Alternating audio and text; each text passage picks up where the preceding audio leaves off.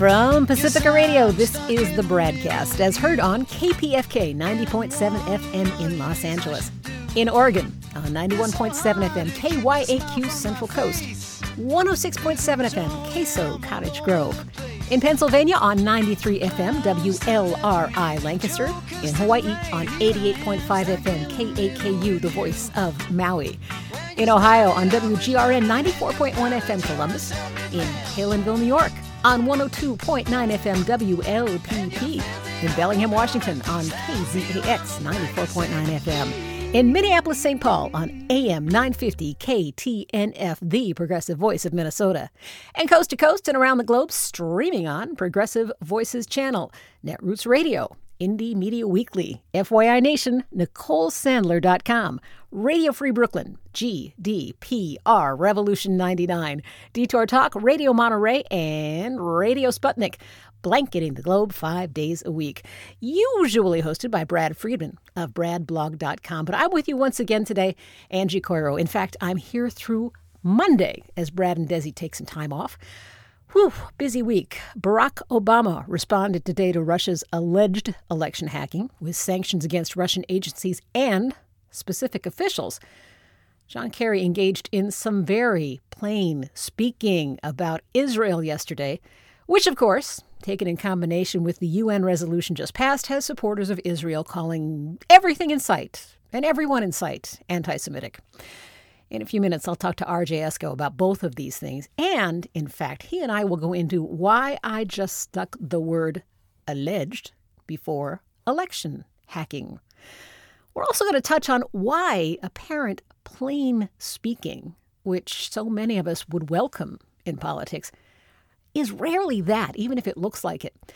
I was really pleased to hear Kerry say flat out that even as a friendly voice to Israel, the U.S. finds it necessary to encourage a two state solution. It's just nice to hear someone say it flat out. What appears to most of us, oh, did I say most? What appears to many of us to be common sense. But a lot of people aren't taking it that way. Uh, we had oh the usual folks saying this is divisive, etc. We'll get into that part of it with RJ, but I think one of the more nuanced takes, or at least the one that best expressed some of the hesitance and reticence people feel around this, was voiced by Matt Yglesias in Vox. That article, Kerry's bombshell Israel speech, is one of the most puzzling things I have seen in politics. Why divide Democrats and unite Republicans just when Trump is about to take over? You know, I understand why Yglesias and others who express this think it's important to look two, three steps ahead to see what we're doing. That is the nature of politics. You don't do what you feel like and not worry what the fallout will be. But the flip side of that is in the last 20, 30 years, almost everyone, less, much less the Republicans, but to a great, great extent the Democrats, everything that they could say or do in a given situation is predicated on what if. In many cases, is crippled by what if. What if this upsets Trump? What if the Republicans point fingers at us and say we're lying and call it fake news? What if this upsets the voters? You can take a what if and end up never doing anything. Does that apply in this case to Kerry? I leave that to you. But it's yet another case where he could have said, Gosh, we don't want to make Israel upset. We're only here for a few more weeks. We don't want to make it too untidy for Trump coming in. Let's just stay with the usual line. He didn't do that. I mean, credit for that.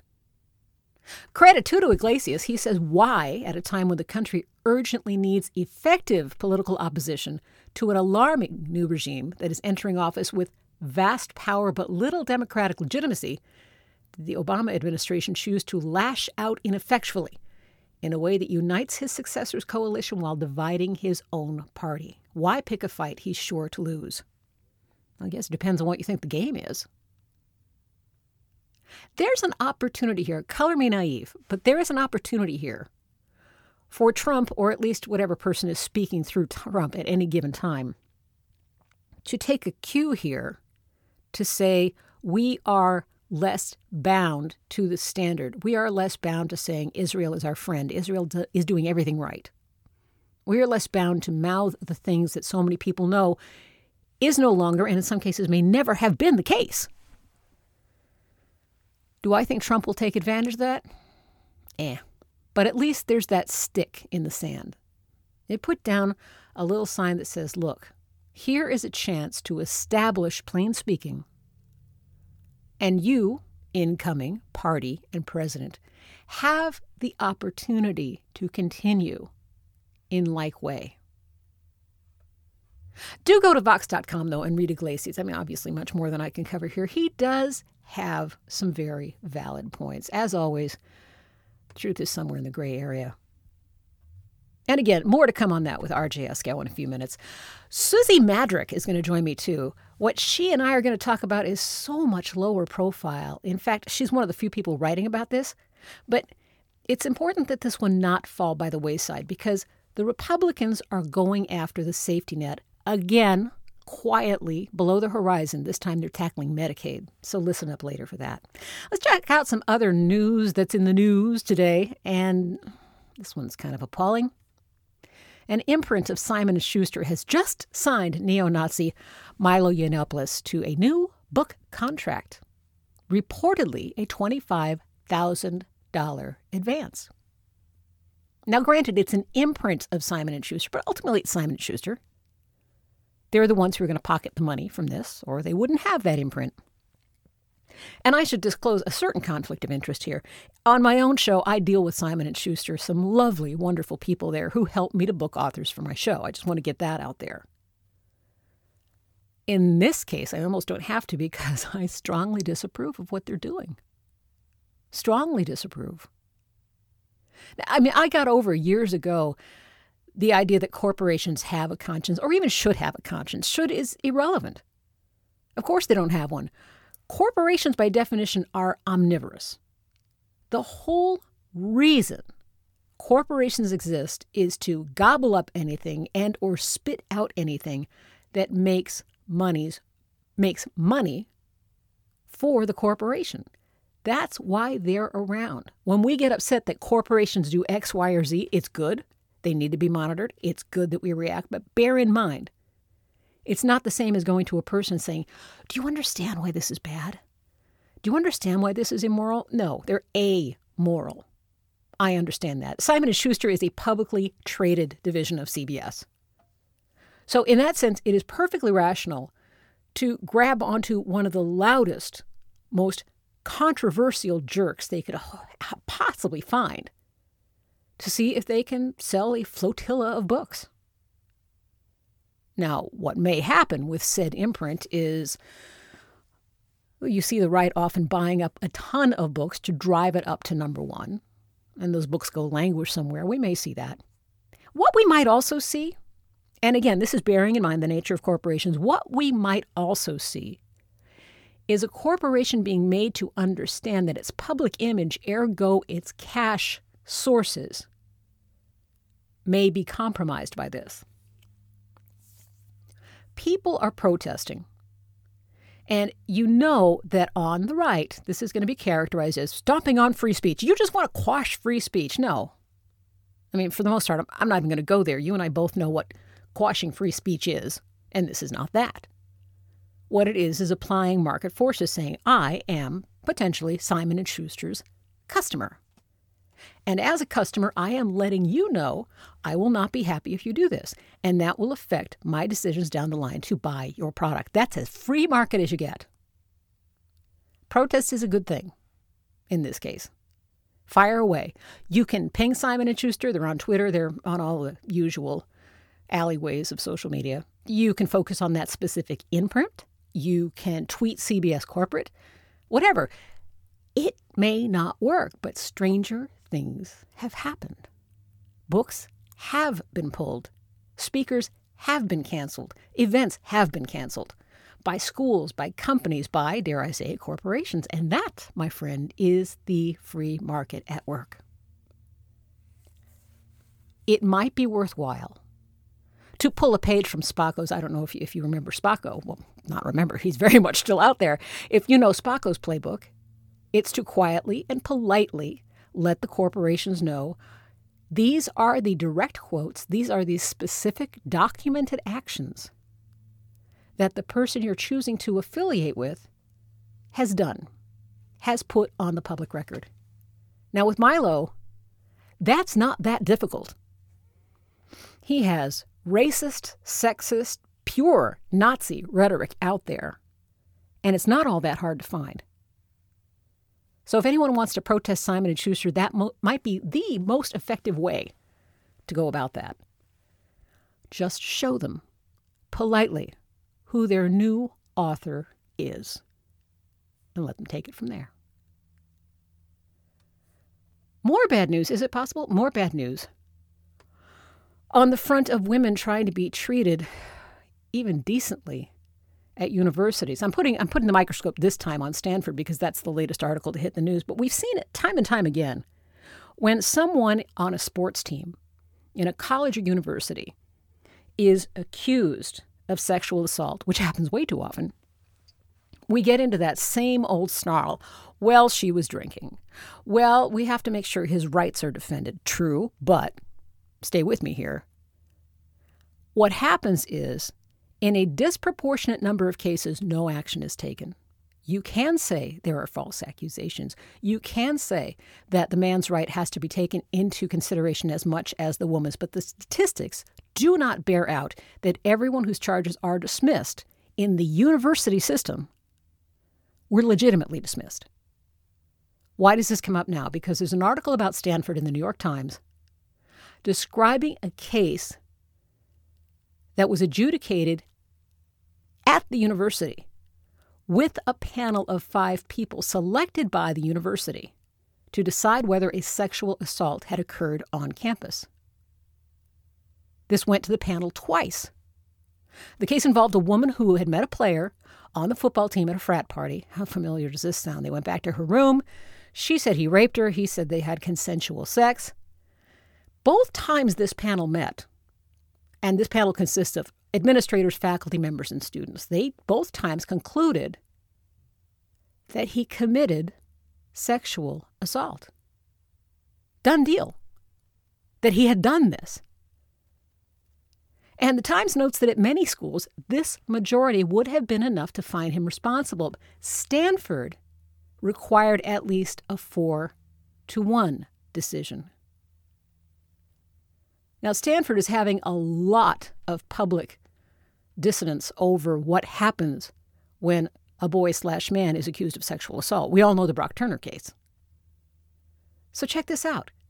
This year, amid growing dissent over how it handles these kinds of cases, Stanford has changed its procedure. It now requires a unanimous vote from a three member board, making it an outlier among prestigious universities. In other words, under the old system,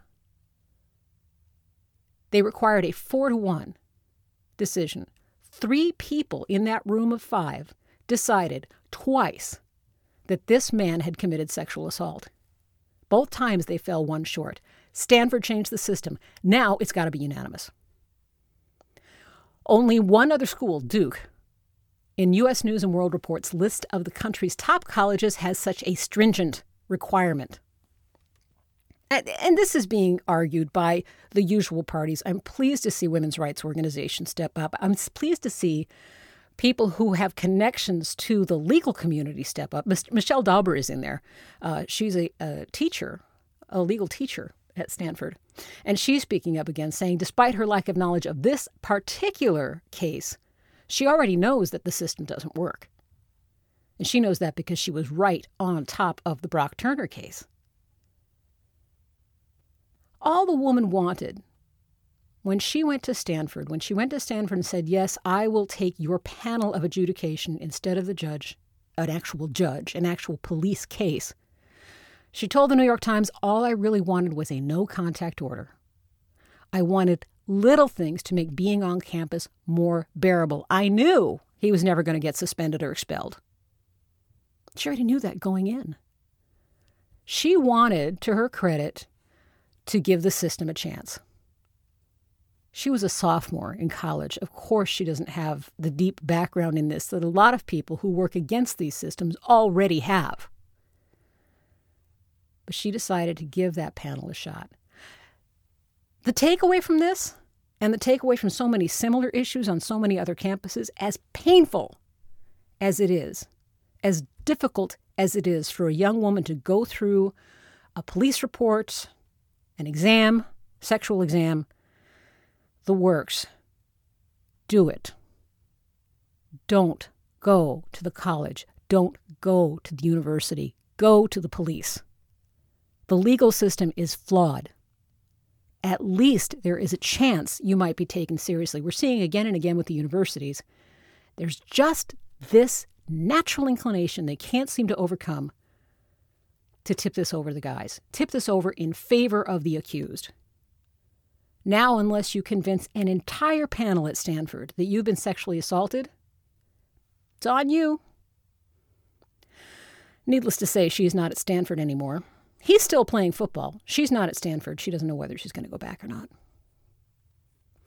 Let's look at one more thing. We, we're going to talk later on with RJ, as I promised. We're going to be talking about Russia, Barack administration, Barack Obama administration, about the incoming Trump administration. I want to give a word on that to George Takei, who was published in the Daily Beast. Yes, George Takei from Star Trek, who, in case you've missed it, has been setting himself up more and more effectively as a political commentator. And he is one of the straight speakers that I've come to admire very much. His article, I Lost Family in Hiroshima, Mr. Trump, Nuclear Weapons Are No Game. He cites Trump's tweet, of course, a tweet because that's what Trump does, that the U.S. must greatly strengthen and enhance its nuclear capability until the world comes to its senses regarding nukes. The world, he said, blinked in astonishment, wondering what's again, what again Trump might mean, and why this appeared on Twitter, of all places. And then Takei, as so many people did, said that Trump's language seemed to imply a new arms race. A lot of people took it that way. Granted, 140 characters doesn't tell you a whole lot, but it's as much as Trump chooses to say about most things, so it's all we got to work with. Takei says, I can't help but feel Mr. Trump treats brinkmanship as some game. It's hard to believe he needs reminding that nuclear weapons are not toys, nor are they chips to be wagered in some kind of high stakes poker match.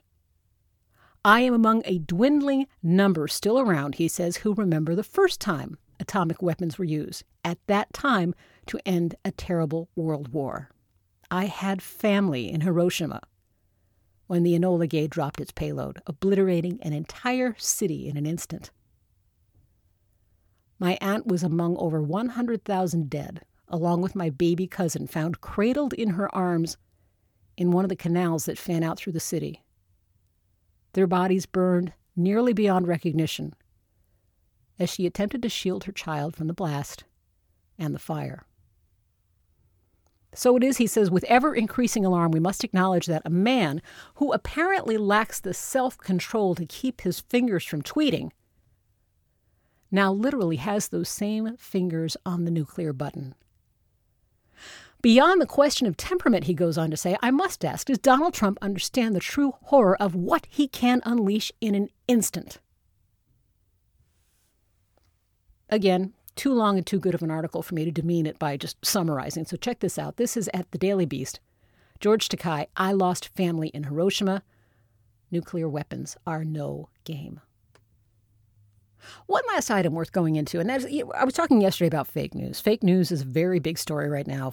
Facebook, of course, went to Snopes to say we're going to be using Snopes now to check out whether news is fake and if it is controversial or if it has been, you know, decried as fake news. We're going to put a notation to that effect. Blah blah blah. Wielding claims of fake news, an article says in the Times, conservatives take aim at mainstream media simultaneously. At Business Insider, Oliver Darcy cites the left's emerging fake news problem. Catch that? Conservatives take aim at mainstream media. The left's emerging fake news problem. Let's be fair. Oliver Darcy in Business Insider did cite a legit case of the left, primarily the left, taking hold of a story and making much of it before it was clear it wasn't even true. It was the story of the Christmas Carol. Some parents believe that a Pennsylvania elementary school's production of A Christmas Carol had been shuttered over the Jewish parents' alleged complaints over its line, God bless us, everyone. The idea the performance was canceled over that famous line, which the school denied, caused outrage, and as the story went, left the Jewish family so worried for their safety, they decided to skip town. Now he follows the trajectory of that story. And he talks about the different outlets that picked it up and ran with it left wing, anti conservative outlets who went who chose to distribute it, to distribute it without fact checking. And it does have the usual, well, we have to balance. We want to be first on the story. We want to get it out there. That matters. Implication being there's no time to fact check. They call it chasing the viral dragon, quoting a professor of journalism at the University of Nebraska. This is the guy who developed PolitiFact, by the way. And he notes if you wait for facts to ruin a good story, you won't be in on the page view bonanza. Now, here's where it gets a little murky. They go to the Federalist to get a quote that it's obvious the media isn't interested in the truth. Journalists often aim to indoctrinate rather than educate. I'm shocked. Shocked. A quote from the Federalist would show up in an article demeaning the left for fake news. But the rest of it stands legit. The rest of it is worth review. I could go into in depth about the New York Times review about how conservatives are specialists in fake news and how they are taking aim at the mainstream media by decrying everything as fake. I think the better balanced article and the one worth your time is an actual dissection of what happened with a specific story, why it was defended by the media who ran it, and how the charges against it, charges about it, were kind of dismissed after the fact. That's worthwhile. We're, we're moving into such well, our feet are already wet. We're already up to our necks, but we're in such an era of everything being unbelievable. We have to keep our own house clean. I went to this yesterday. I'll say it again today.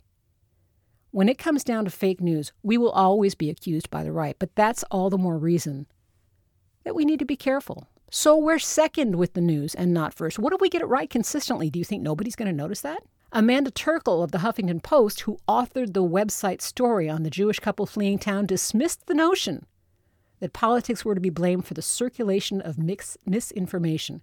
She said it was wrong to conflate fake news articles that are wholly fabricated with stories that end up being incorrect because the reporter was operating on limited information. True? Reasonable response? I shall leave that one up to you. It's time to move on to more of the BradCast. We're going to take a little wee break here, and coming up on the other side, we're going to tackle the Russians and Israel, etc., with the very astute RJ Eskow. I'm Angie Coiro. Stick around for that on the BradCast.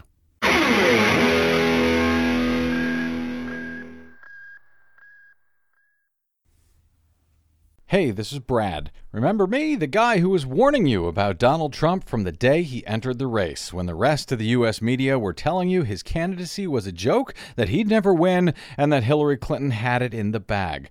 We told you otherwise from the beginning and up until Election Day.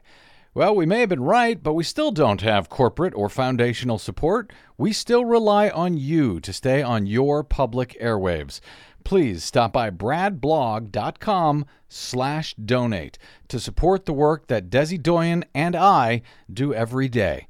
This country ain't going to save itself, but we can all do it together. That's bradblog.com slash donate. And thank you.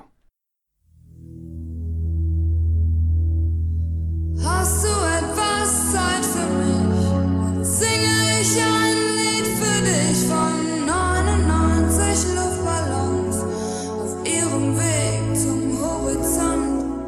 BradCast. I'm Angie Coiro in for Brad and Desi today. I had this wonderful introduction to talk to you about the how the past was, how kids used to hide under their desk at the idea of a bomb coming in, the sirens would go off at noon, every kid knew what a bomb shelter sign looked like, and all of that was to get us into talking about the Russian American relationship. And lo and behold, just before I started talking to RJ Eskow, a bulletin came in from the New York Times saying that Barack Obama is now imposing sanctions on Russia. All of this tracing back to the apparent interference with the election. And this first bulletin coming over from the New York Times said that this is somehow going to box in Donald Trump in his new position as I'm still choking on it, President of the United States. But the aforementioned RJ Eskow is with me now to talk this over, and he is eminently qualified. He's a former uh, consultant, public policy advisor. He's spent time working as a senior executive in uh, more than 20 foreign countries in the U.S., and nowadays he is host of The Zero Hour. Boy, Richard, let's back up first and talk about how important all the news about the Russian American connection has been up to now. We hear, for example, we think we know how much Russia's interfered with the election. What's less discussed is how common that is in the first place. So, why don't you orient us on what the American Russian relationship has been up until this moment, as opposed to how we might be perceiving it from the press? Well, I think you know, when it comes quickly to the obviously there's been tension between the U.S. and Russia uh, for a long time post uh, Cold War. Uh, you know, when when the Soviet Union fell, uh, there were a lot of conservatives who were very friendly with Yeltsin and very excited. You know, the then uh, uh, Bush one government was very excited. I was working for as a con- contractor for the Bush one State Department at the time. The there was a lot of excitement around obviously the fall of the Soviet Union, as as is justified, but lot of support for Yeltsin, who turned out to have clay feet to say the least. But you know, there's there's been a tense relationship for a long time. Putin's an autocrat. He's a dictator. He's he's he's all of the terrible things we hear, but he's also not. Uh, you know, the Russia of today is not a superpower on the level of the United States or the Soviet Union of 30 years ago. And and I say that to put uh, the to the talk we're hearing now in context because it's important to you know you mentioned the old days of you know duck and cover, as we used to call it, when school kids were taught, uh, were put through exercises that were supposedly going to protect us from the hydrogen bomb, and would have done no such thing. Uh, but but uh, you know, I think it's important to remember when we talk about Russia and Russia hacking the election that uh, there's a poll out uh, this week showing that half of Hillary Clinton voters believe that Russia hacked the voting machines, which oh. no one has asserted. No one has asserted that, but there's there's a and a lot of people are taking at face value the statement from the intelligence agents, unnamed intelligence officials, and then uh, James Clapper, uh, director of intelligence, that Russia was behind the leak of emails, uh, you know, John Podesta's and the DNC's. Uh, but we don't even know that for a fact. And when I say that, I get accused of being a, been called a Russia denier or un by Democrats, un-American, a traitor, uh, you know.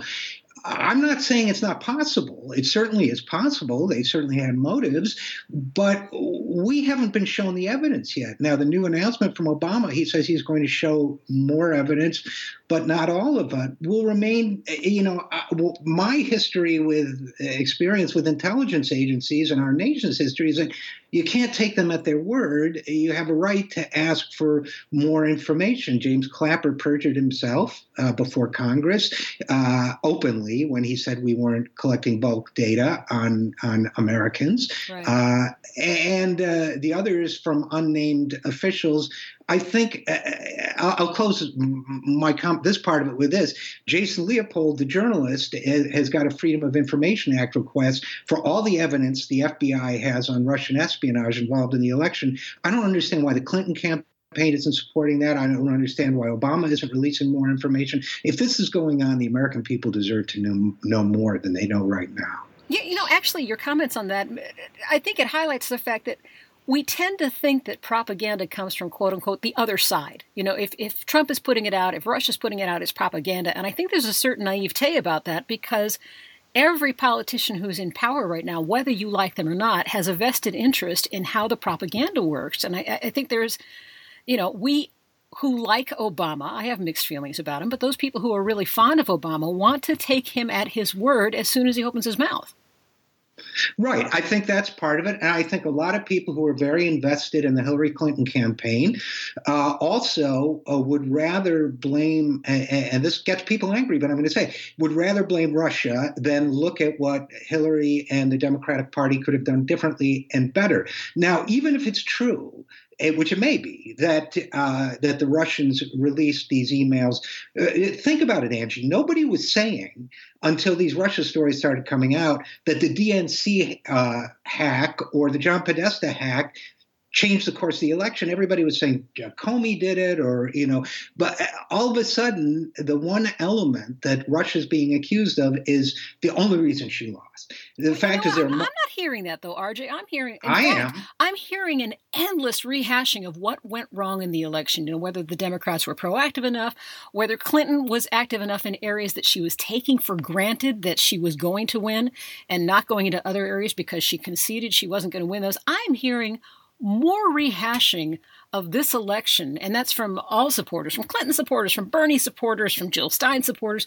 I'm hearing more about that than how we're supposed to go forward now, which I think is, you know, your your house is burning down and you're already looking for the accelerant. Deal with the fire first.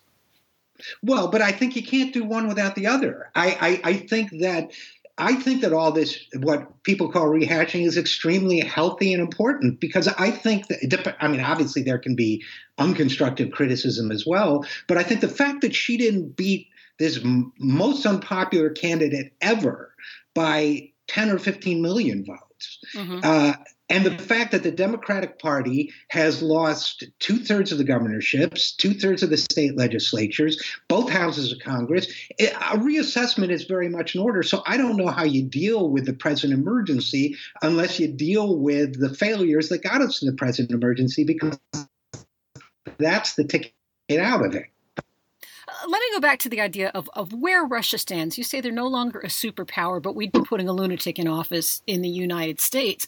So, for those of us who see a renewed fear about Russia, superpower or not, how realistic are those fears? Well, I think they were legitimate. I mean, I think that Russia does not have our interests at heart. I think Putin is a very shrewd oligarch and dictator, and I would not, you know, I would not underestimate him. I think he's an extremely shrewd player. I think there's every reason to be concerned. I think, you know, having a Secretary of State who's claim to fame as CEO of ExxonMobil was uh, was doing deals with Russia. I mean, it's very scary. It's very disturbing. But let's see it for what it is. It's an alignment of oligarchical wealth interests in Russia with oligarchical wealth interests in the United States. Let's be clear what we're up against, and and the fact that there are really a queasy scary alliances among American and Russian interests here, uh, yeah, we have every reason to be concerned. But I also think we need to be uh, realistic about the fact that Russia is a player on the world stage. I mean, unless we want, we've done, we've gone very close to a shooting war with them a couple times over Ukraine. How much, you know, to what extent do we want to negotiate? To what extent do we want to accelerate tensions? I think that's, you know, the Russia experts I know are saying, uh, you know, we're going to have to deal with them. And I think whether it's the Middle East or elsewhere, I think we are going to have to deal with them. So, uh, to what extent do we do that? I think that's a conversation conversation we ha- ought to be having right now. You bring up the Middle East, and of course, we just saw John Kerry make a statement about Israel that's probably the plainest speaking we've heard about Israel from a Democratic person in ages. For whatever reason, that's divided a lot of people on both sides of the aisle. Some people are saying too little, too late. Some people are saying, wow, you have just caused yet another division between the Dems and the Republicans, or you've now empowered the Republicans and shattered the Democratic Party all of that aside, which I, you're welcome to address, but primarily all of that aside, how much does that tell us about in these waning days of the Obama administration how plain spoken they are now willing to be and how plain spoken they might be about Russia before they walk off the stage? Well, I mean, that's two questions, I guess. You know, I, I, I always appreciate the plain speaking. I mean, it's it, at this point, it's it, it, serves no practical purpose, but it it sets a rhetorical tone for the future, and that that is uh, welcome on its own. You know, on its own behalf, whether it's on this or on other issues where where the president and, and his people have been more direct uh, on domestic policy too than they have been. I mean, I wish they'd been that those people four or eight years ago, but okay, at, at least they're changing uh, the narrative a little bit on Russia. Look, I'm sorry. I guess you know I worked behind the Iron Curtain when I was doing my State Department work. I worked during the transition. I just do not believe when it comes to uh, this kind of global political confrontation that we are in a place of plain speaking on either side of the divide right now. That's one of the reasons why I'm such a skeptic because I just think that there's a lot of maneuvering behind the scenes that we only glimpse, if that, you know, through a glass darkly. We don't really know what's going on. So, from what I've seen, for example, or been able to read of these new sanctions and these new, uh, eh, which just came out, as you said before, before we started talking, um, you know, there's positioning going on. But uh, again, I, I, need to see more evidence than than we've seen up to now. So, so I don't know if we're going to plain speaking or not. One of the things the New York Times noted in their headline was that this this would box Donald Trump in. How much power is actually in Obama's hand or congressional hands that would have a lasting effect on what Trump can do? Well, I think that's correct. I mean, that makes sense to me, Angie, because I think that look, if Obama, we are we're already imposing sanctions on Russia over Ukraine, but if Obama steps up the sanctions and expels some intelligence agents and so on, uh, then when Trump comes in 22, 23 days from now, whatever it is, uh, if he lifts those sanctions, he's going to get a lot of heat from his own party. It's going to be politically difficult for him to do. So I think, uh, uh, you know, this is one of a number of areas where where Obama can box him in in the next two three weeks, and I hope he picks more of them. Frankly. Can you pull out your crystal ball for just a moment we're going to pretend that Donald Trump has done what a lot of people anticipate he will do is that he'll walk into the White House, he'll say, bingo, I won, and then he's going to go away somehow. And we're left with a President Mike Pence. How competent is Pence on the international stage? Well, I think it's, uh, you know, I don't think he has any uh, meaningful international experience at this point. But the thing that frightens me about Mike Pence is that, unlike Donald Trump, he is both a highly doctrinaire right far right winger and a competent executive which i don't know that trump is there's no evidence of that so pence frightens me in certain ways more than Trump. First of all, Trump's cartoonishness makes it easy for people to treat him skeptically. Pence might seem more presidential, uh, while at the same time being, if anything, more even more doggedly evil. And uh, he's got this uh, un- unquestioning support of his party. I-, I would be afraid that if if Trump goes away for any reason, Pence could be even more harmful again on the crystal ball side of things how likely do you think it is that trump will actually sit through an entire four year term?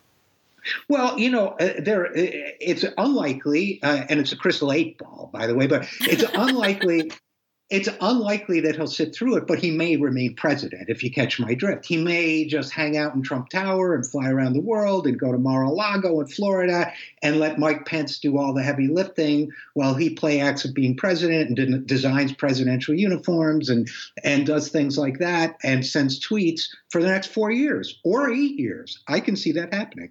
Oh my God. Now I have to hang up on you. All right. I don't blame you. I'd hang up on me too if I could. RJ Eskow, you can ho- you can check him out as the host of the Zero Hour. Oh, RJ, where can people find that online? They can uh, find us at thisisthezerohour.com or they can support the show at Patreon, P-A-T-R-E-O-N dot com slash the zero hour. You are the best. Thank you for carving out so much time. You are the best too. My pleasure. That's RJ Eskow. You'll find him on the Zero Hour. So, with thanks to RJ, uh, there is more coming in on the sanctions that Barack Obama announced. So, we're going to look a little more closely at those.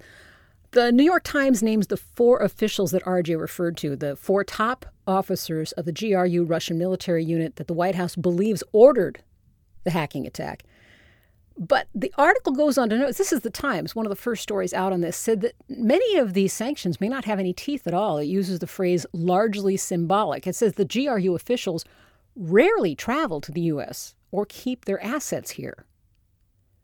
It says the U.S. was also expected to release intelligence, evidence that is, linking the cyber attacks to computer systems used by Russian intelligence. Taken together, the actions would amount to the strongest American response ever taken to a state sponsored cyber attack aimed at the U.S. But does that really mean anything concrete in terms of effectiveness? Because the same article notes the question now is whether the response he has assembled will be more than just symbolic, deterring not only Russia, but others who might attempt to influence future elections. We don't know. This is, this is fairly fairly new territory for all involved. Uh, okay, so it's early days, but you know, as RJ just noted, we have to take all of this with the knowledge that there are wheels within wheels. We heard today what the Obama administration wanted us to hear. I'll tell you one thing that does look pretty straightforward, pretty undeniable. The incoming toddler in chief doesn't want us paying attention to any of this let alone analyzing it. Because he was asked yesterday about Obama's pending action, and he urged us all to just move on. Just move on with our lives. These aren't the droids you're looking for. These aren't the droids we're looking for. Move along. Move along. Nothing happening over there in the corner. Coming up on the BradCast, Susie Madrak pokes at the last GOP effort to shred the safety net, this time targeting Medicare, with the usual deceptive cheerleading about how wonderful their new suggestion is. I'm Angie Coiro. This is the BradCast.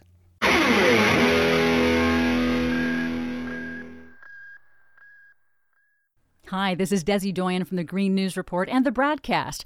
What the public hears on the public airwaves matters. At the BradCast, we do our best to bring you accurate news and analysis on the issues that actually matter, and we do it all independently without corporate or political influence.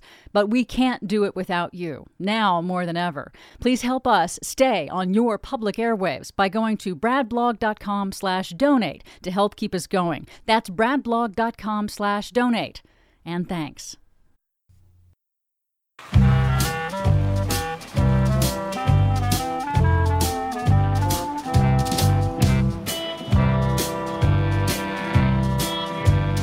When I get older, losing my hair many years from now, will you still be sending me a Valentine?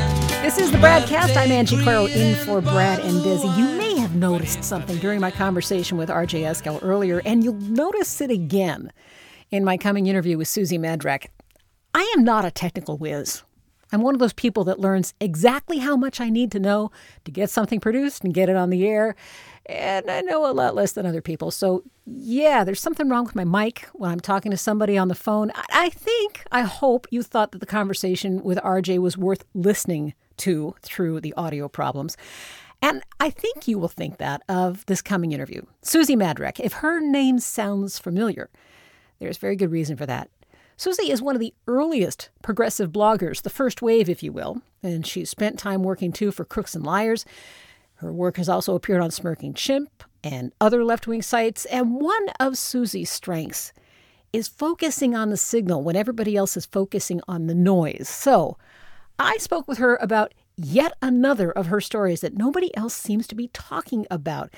And when I recorded this, yes, I was still having problems with my microphone, but I think you will find it is worth your time. Here's our conversation.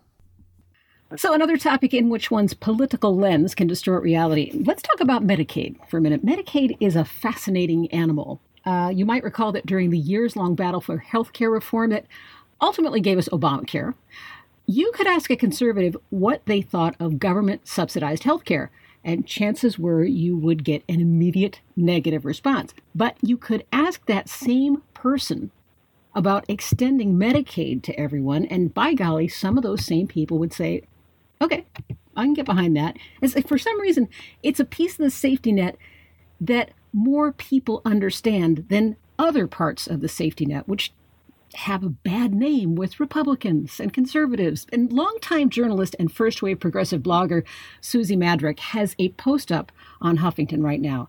And she notes that Republicans want to replace Medicare with, pardon me, Republicans want to replace Medicaid with block grants. Grants, she says, that will be announced as slightly more than current cost, and it will allow innovation and efficiencies. Isn't that great? Aren't Republicans swell? And of course, she doesn't mean a word of that. So I am calling upon her to account for herself. Susie, it's great to talk to you again. Hi, Auntie. Nice to talk to you. So, Um, yeah, dive in. yeah, this, this whole thing with with Medicaid. I mean, see, they they want to go after all three. They want to go after Social Security, Medicare, and Medicaid. They know how hard it's going to be to go after Social Security and Medicare, so they're thinking that Medicaid will probably be an easier target because, after all, it's only poor people. Um, however, it's really not only poor people. This is this is the thing that, like, if you have an elderly parent and they've lived longer than their their savings account, Yes. you know, and they need to go into nursing care. Um, this is the program that pays for that. This is the program that if you have a severely disabled child or your 16 year old is in a car full of drunken teenagers and has a severe head injury or is paralyzed, this is the program that will pay to take care of your child. Hey, Can I go down so- kind of a side road here? I, I do want to get to the heart of it. Just while we're talking about this, why do you suppose? I mean, you're laying out here why it's so important and how it helps people that may not be otherwise prepared to take care of long term health problems. But a lot of programs are that important. A lot of programs are that critical to the safety net. For, for some reason, Medicaid is one that even the Republicans know they have to approach with kid gloves. Now, why is that? I I don't really. I don't agree. I don't. I don't think they do approach it with kid gloves. Okay. They they they're very happy to have people think that it's something that only undeserving poor people get. Mm. Okay. And you and you hear this you hear this a lot in the, the sort of Obamacare discussion. Oh, those people on Medicaid, they couldn't afford insurance before. Why the hell should I pay for them to get it now? Well, now that you bring that up, I have heard And- that. Okay. Yeah, yeah. So, you know, so this is something that Republicans are very good at: divide and conquer. You're a good person who who bought insurance and saved your money and can take care of things.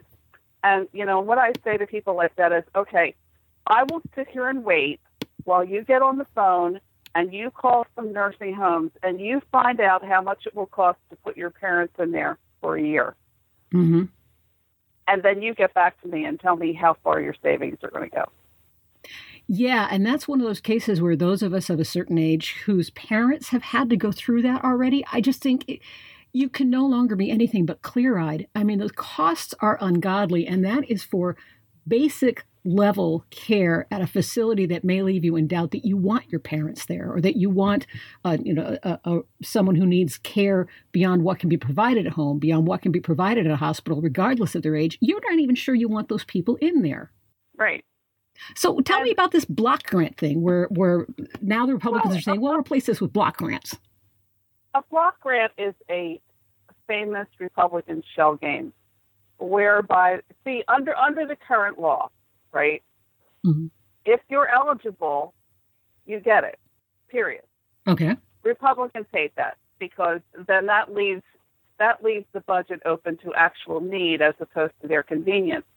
What they want to do is they want to pay for a part of Medicaid and then let everybody else go hang hmm you know, and and that's that's what a block grant is. And I, the way I explain it to people is a block grant is it, it turns a program that's supposed to cover everybody who needs it into concert tickets. And if you're not standing in line and you don't get a ticket before the tickets run out, you're out of luck. Mm. Whereas the current system is every single person who's in line gets a ticket. You And can see where that's anti-American. And sure, and it's and it's kind of like what they have planned. You know what they want to do with Medicare, which is they want to tr- uh, turn it into vouchers, or as I like to call it, Groupons for healthcare. you know, and anybody who's used Groupons for any period of time will tell you that um, the places that use the Groupons, you know, that offer the Groupons, are often substandard or unreliable in some way. Hmm And if you, you know, if you get to the point where you have to use a voucher to go to the doctors, well, you're obviously going to have problems with that. So, you know, the they're they're the typical Republican con jobs. They're tricks. They're things that sound reasonable. Block grants sound reasonable. Oh, not you know, and don't worry about it covering enough people because we're we're even going to give you a little more than you needed the last time. But the trick of that is, is that the baby boomers are starting to die. Mm-hmm. You know, The numbers so are shifting. We have this huge, yeah, we have this huge demographic wave coming in of people who will be getting, you know, who are getting elderly and sick and dying, and all of a sudden we're going to chop that off yeah. just when it's most needed. So, Can I offer a little you know, light at the end of the tunnel here? As, long as we're talking about demographics, one of the encouraging things here is that more and more millennials are starting to identify as socialists, or at least social de- social democrats, democratic socialists. So I'm wondering, as you're describing this, you know, they're the baby boomers who understand how this works, and they're dying off. They're the ones that will be in need. Ideally, and what we're seeing some sign of is that coming up behind our generation are those who understand the government has a place in keeping its people well and cared for. Well, you would think, but I hear you know a lot of young people that I've known have been very upset about the, the mandated Obamacare buy-in. Mm. Um, you know, so so what I'm trying to do is explain this in terms to people that they can they can already understand, which is that do you really want your dying parents staying on a couch in your house while they die because there's no there's no way to send them to a nursing home? Yeah. Do And you, you- really want an elderly patient with Alzheimer's wandering around your neighborhood because you can no longer afford to send them to a nursing home? And you actually you open the article with your own mother's experience with this, and I, I'm not going to go through that story, but it's a real life example of what happens when the safety net is not there, and it's a lot more concrete than saying this could theoretically happen. Yeah, and and and this is what I tell, and this is what I say about Social Security when I, when young people tell me, "Oh, it's a Ponzi scheme and it's not going to work," and and you know, and I, who who cares anyway? And I say, as long as you have a fold-out couch for your mother in the living room, I guess it'll be fine. Hmm. That's that You know, might cut to the chase. Yeah. well, you don't want your mother living with you, kids. Well, your mother doesn't want to live with you. Mhm. Your mother would prefer not to live with you. You know, like people want the dignity of their elderly years. You know, they they want to know that they're safe, that they can eat, you know, and that they can pay the bills. Yeah. You know, you bring up something else in the article that I wanted to make sure we touch on, and that is this ongoing narrative that Medicaid and Social Security and Medicare are in crisis, that they have to be fixed right now with critical and huge fixes, or we will all be in the pit. And they're not. They're absolutely not. And I've been talking about this for a good 15 years now, which is that, you know, the Republicans have these have been doing a lot of polling, and the thing that they find out again and again and again is that people are absolutely resistant to the idea of cutting any of these programs unless you can convince them that it's necessary in order to save the program. Mhm. So that's where they put that's where they put all their energy, coming up with these sort of fake studies and these these uh, statements that they make all the time. And Paul Ryan, you know, who keeps getting this this uh, he's really a very stupid man. And the fact that journalists keep referring to him as a policy wonk and, and very smart, like makes me want to choke people. Because he's really not. If you ever sat down and went to the trouble of double checking the things that he, he says, you would know that, but reporters don't do that anymore. So Yet, let alone the people who read what the reporters have to say. I mean, we can't, you know, we're, we are, I know it's, it's become tiresome to hear it now, but it has to be underlined. We're in a post fact era. So here you are, you're churning out the facts here. You know, you, you're, you're looking at numbers, you're looking at how the shell game works. But, you know, you- it, it's kind of fighting the tide of people who want to believe what they want to believe. And Paul Ryan can speak directly to those people and be believed. Well, the thing that I've been saying to people for years, and of course, people who are Republicans are reluctant to believe it, is that the real problem is Republicans. Every time we have a Democrat in the White House, the Republicans do a lot of screaming about um, deficit reduction. Mm-hmm. And then as soon as Republicans get back in, they blow up the deficit again with these massive permanent tax cuts. And this is the re- this is a real issue. The the big Republican donors, the people like the Kochs and people like the Mercers, they don't believe in taxes. They really don't think they should have to pay anything, really. Mm-hmm. And the re- the Republicans that they've hired to represent them in Congress, uh, you know, agree with them because that's the side of the bread that their butter is on. So, you know, so everything is geared towards taking money, shifting it from programs where it's needed, and turning it into tax cuts. And that's what we're looking at here. And it's really important that people understand that that you have to call your Congress members. You have to call your senators. Online petitions don't work. Filling out those forms on your congressman's website, they don't work. Really? You either have, yes, really. So you either have to call the office. If you have trouble getting through, call one of the satellite offices. Don't call the Washington office. Mhm. Call the office or write them a letter. This has a lot more impact than anything you can do. And I and I tell people I have my congressmen's and both senators' phone numbers in my cell phone, and I use them regularly. That's You know, one of the secrets to politics is that it sounds so tepid and just kind of a nothing burger. Call your Congress and make your point. Call your congressperson and make your point. But it is bottom line. I mean, they are there to represent, and the loud voices are the ones that are heard. We almost want to think we can do something more sweeping and more dramatic, but it always comes down to lobbying your Congress member. And and here's how it works. If the Democrats are going to stand up to the Republicans, they have to know you're behind them. hmm They have to know you're going to back them. So don't tell me, well, I don't have to call my congressman. He's a Democrat. He's going to vote that any that way anyway. No, they need to know that you're drawing the line and that you are backing them because you don't want them to back down later and, and compromise. And and if it's a Republican, even better. Call them and just say, no, I'm absolutely appalled at this. And I know you're not up for reelection for another six years, but every other Republican that I know is, and I will warn all of my friends not to vote for any Republicans if you back this. You need to get over the fear of picking up the phone. I mean, these people work for you.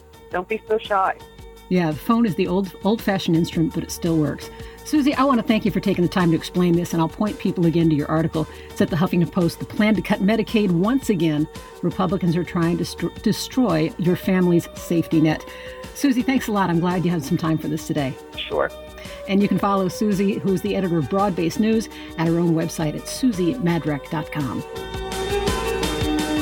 And with that, yours truly, Angie Coiro, runs off into the sunset to see what problems there are with my recording equipment.